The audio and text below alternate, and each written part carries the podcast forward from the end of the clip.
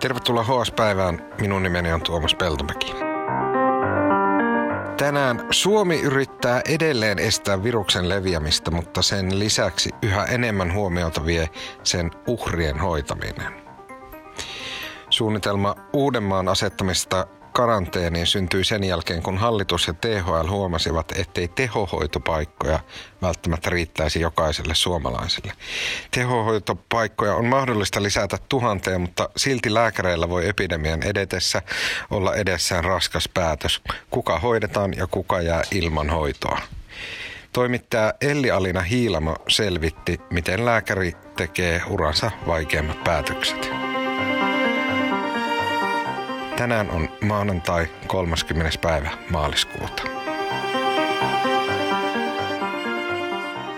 Kun hallitus alkoi pohtia sitä, että Uusimaa ylipäätänsä laitetaan karanteeniin, niin painavin syy, tai ainakin yksi painavimmista syistä siinä oli se, että sillä tavalla pyrittiin varmistamaan se, että tehohoitopaikat riittäisi suomalaisille tehohoitopaikkoja Suomessa on noin 300. Elli Alina Hiilamo, sä selvitit tätä tehohoitopaikkojen jakautumista Suomessa ja sä muun muassa luit nämä ministeriöiden muistiinpanot siitä, että miten tämä tehohoitopaikkojen määrä, miten se liittyy tähän Uudenmaan karanteeniin. Voiko sä ihan aluksi kertoa siitä? Joo, totta kai. Eli tota, oikeastaan ehkä hyvä sanoa, että kaikkien näiden toimenpiteiden tavoitteena on se, että, että terveydenhuollon kantokyky niin kuin kestäisi tämän, tämän epidemian. Ja kaikkein niin kuin olennaista on tietysti se tehohoito, koska siinä ne resurssit on kaikkein rajallisimmat. Eli sitä niin kuin halutaan suojella, että ei ole tilannetta, jossa, jossa joudutaan niin kuin rajaamaan ihmisiä sen ulkopuolelle. Ja sitten siinä on se alueellinen jakautuminen, eli niin kuin täällä Hussin alueella niitä paikkoja, paikkoja on niin kuin luonnollisestikin eniten. Ja sitten sen lisäksi tavallaan ajateltiin, että tässä tämä Uudenmaan raja on hyvä laittaa kiinni sen takia, että muualla on ikääntyvää väestöä, muualla on sitä perussairastavuutta myös, eli siellä niin kuin ikään kuin se riski, että, että on paljon näitä vakavampia tapauksia, niin on aika, aika suuri, jolloin sitten sit niin kuin se, se tehohoitokapasiteetti tulee nopeammin vastaan. Tämä on niin kuin se, se logiikka. Hmm. Suomessa on noin toi 300 tehohoitopaikkaa sille normaaliolosuhteiden vallitessa, ja se on kolminkertaistettavissa sinne noin tuhanteen, eikö näin? Joo, tai oikeastaan puhutaan kaksinkertaistamisesta, eli on ne, ne tehohoitopaikat, se on suunnilleen se 300, mutta sitten on tehovalvontapaikkoja esimerkiksi muistaakseni noin 150-200. Eli tavallaan tässä on vähän niin kuin eri, eri, erityyppisiä paikkoja, mutta tavoite on se, että niitä olisi tuhat. sellainen on se sosiaali- ja terveysministeriön niin kuin, niin kuin antama kapasiteetin nostoajatus, eli siihen pitäisi nyt päästä tässä, tässä lähiaikoina. Ja ottaen huomioon sen, että miten massiivinen tämä koronaepidemia, myös Suomessa ainakin nyt jo, mutta myös tulevaisuudessa ja kaikkien projektien mukaan, niin tuhat tehohoitopaikkaa se ei kuulosta mitenkään erityisen paljolta. No ei kuulostakaan. Ja tavallaan siinä on myös se, että meidän pitää muistaa, että ei siellä ole vaan niitä niin kuin koronapotilaita.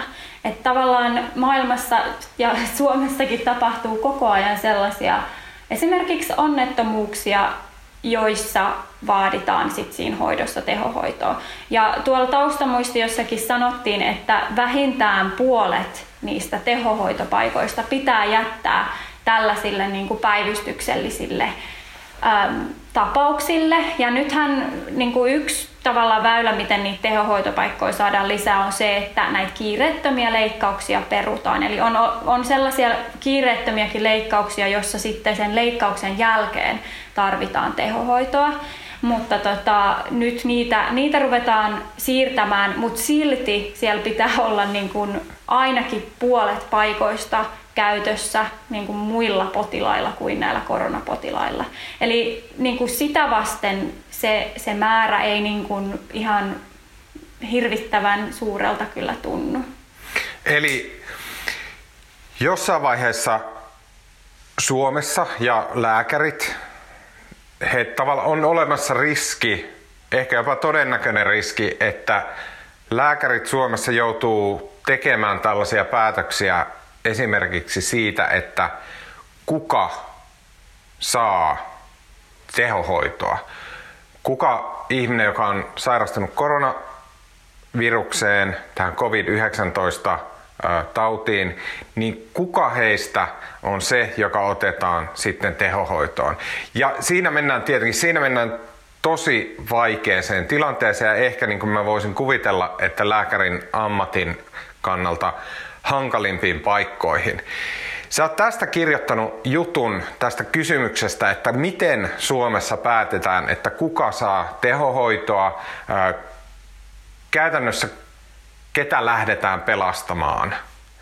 Miten, tämä on tosi iso ja vaikea asia, miten lääkärit lähtee tätä edes miettimään, että kuka on oikeutettu siihen te- tehohoitoon?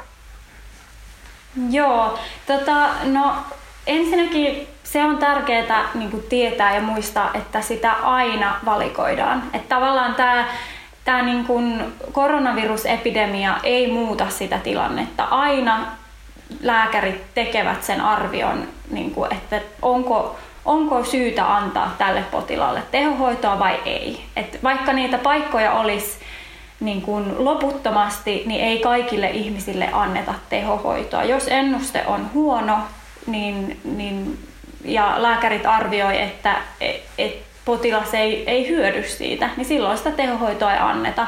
Eikä se ole pelkästään resurssikysymys, vaan se on, se on niin kuin myös tämän potilaan edun mukaista. Tämä tehohoito, niin kuin mun yksi haastateltava kuvasi, että se on niin kuin hyvin kajoavaa hoitoa. Eli niin kuin, se on hyvin raskasta sille potilaalle. Ja mm. jos, jos arvioidaan, että hänelle ei ole mahdollisuutta siitä selvitä, niin silloin ei ole niin kuin mitään syytä ikään kuin kiusata sitä ihmistä vielä näillä, näillä toimenpiteillä. Siinä Mutta se tota... ajatus on, että, että niille, joilla ei, ei ole käytännössä mahdollisuutta selvitä, niin niillä tehohoito, se paitsi pidentää heidän kärsimystään, se myös lisää sitä kärsimystä. Juuri näin, juuri näin. Ja, ja infektioriski on myös kohonnut näillä teho-osastoilla, eli tavallaan sieltä voi tulla niin kuin lisä, lisäriskejä niin kuin henkilölle. Mutta sitten jos me ajatellaan sitä, että kun nämä resurssit on täällä Suomessakin rajalliset, ja tulee sellainen tilanne, että sinne teho-osastolle tulee, vaikka olisi vaikka tulossa paljon ihmisiä, arvioitaisiin, että nämä, nämä ihmiset kaikki hyötyy siitä, mutta sitten huomataankin, että no hetkonen, meillä ei olekaan näille kaikille ihmisille paikkoja, niin silloin joudutaan niitä kriteereitä rajaamaan. Ja tämä on tämä on niin ton, ton taustamuistion mukaan ihan, ihan melko todennäköinenkin skenaario, että tavallaan sitä, sitä joudutaan vielä tavallista kriittisemmin arvioimaan. Jos niin kun, tämä, tämä epidemian kulku on synkempi, katsotaan, että vielä enemmän ihmisiä sairastuu, niin silloin tämän taustamuistion mukaan voidaan jopa päätyä sellaiseen tilanteeseen, että ihminen, jonka katsota, katsottaisiin normaalioloissa tästä hyötyvän, niin ei sitä tehohoitoa saa. Et se, on, se, on niinku, se on aika kova juttu ja, ja silloin, silloin ne kysymykset on vaikeita, mutta tota, sit, sit mun niinku haastateltavatkin painotti sitä, että se on osa niiden tehohoidon tehohoitolääkäreiden työtä pystyä arvioimaan niitä tapauksia, pystyä tavallaan niin kuin yksi, yksityisesti, yksityiskohtaisesti arvioimaan, että kuka hyötyy ja kuka hyötyy eniten. Se on silloin sitten se kysymys, että kuka näistä potilaista hyötyy kaikkein eniten. Ja se on varmasti se, niin kuin, totta kai se vaatii vuosikymmenien äh, tota, lääkärin koulutuksen, sen, sen niin kuin arvion tekeminen ja se on tarkka homma ja siinä on satoja muuttujia.